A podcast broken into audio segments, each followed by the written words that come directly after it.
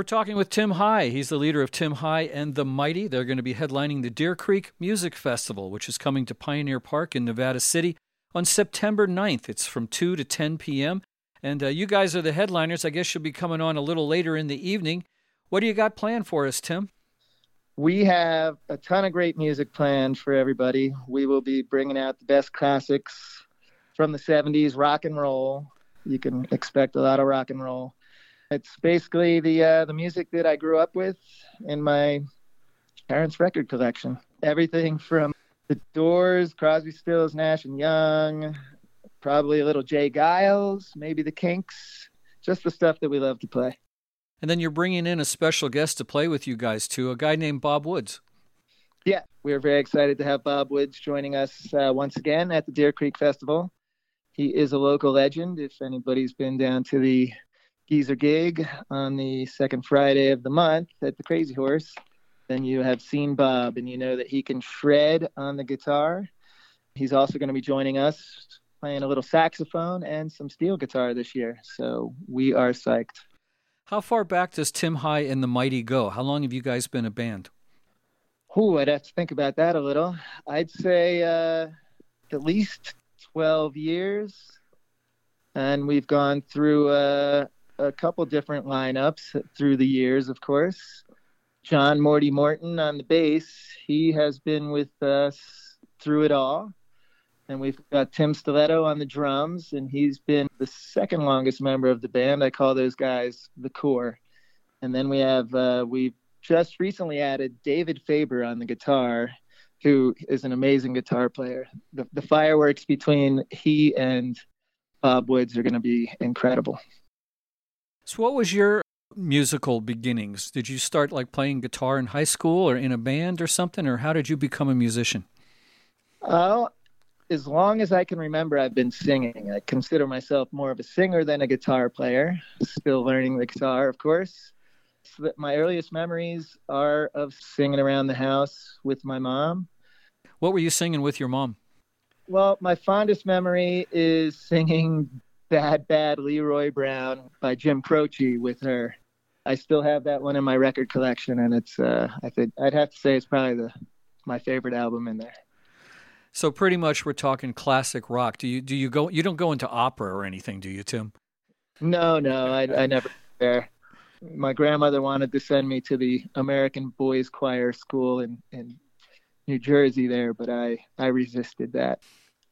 So you're bringing in Bob Woods. Now I know where you where you hooked up with Bob Woods because you're also you do sound at the Crazy Horse. Uh, people go in and see a show on on the weekends or whatever. They'll see you behind the soundboard doing sound, and so you've been doing sound for Bob Woods at the Geezer gigs for years. And I know that every once in a while you'll come up and sing with Bob. Yes, I do. Uh, we uh, have a few favorite tunes that we like to to throw out for the people there at the Geezer gig. Who else have you sat in with and sang with over the years at the Crazy Horse? Oh, geez. Well, I'm a regular for the third Thursdays that we do, which is the Band Beyond Description, which is our, our Grateful Dead night. So I'm, I'm always singing songs at that night as well as doing the sound. Oh, man, I'd have to think. I've sat in with so many. Most recently, I sat in with uh, Cubensis and did a couple songs. Uh, Love and Dead, a lot of the Grateful Dead stuff. I tend to uh, get up there and do a song or two. Were you a Deadhead? I was. Yep. I went from uh, you know I started with the classic stuff, and then uh, I went a little metalish for some years, and then uh, then the Grateful Dead came around, and yep, I went to uh, I had the I'm lucky enough to say that I saw Jerry on uh, more than ten occasions. We're talking with Tim High. He's the leader of Tim High and the Mighty. They're going to be headlining the Deer Creek Music Festival coming up Saturday, September 9th at Pioneer Park. You also do sound. How did you get into that, Tim?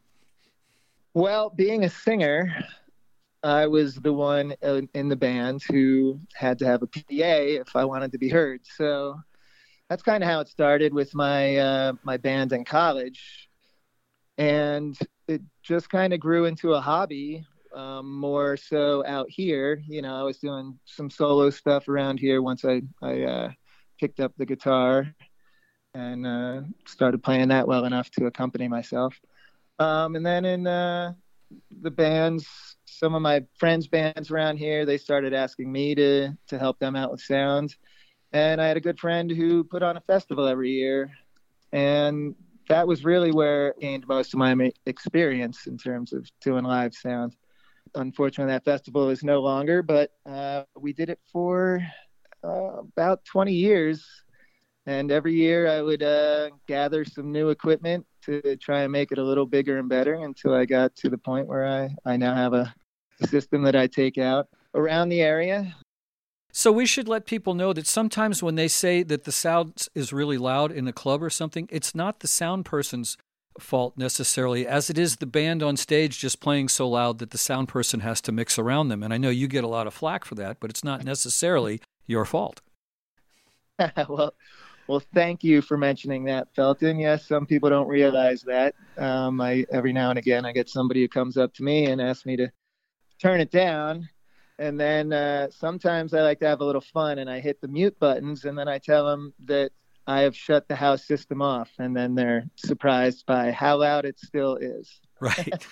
so yes, it has a lot to do with the band on stage, especially in a in a place as small as the Crazy Horse you know, we do our best to uh, keep the volumes down and uh, keep the band under control. But sometimes, you know how bands can be, they just keep turning things up.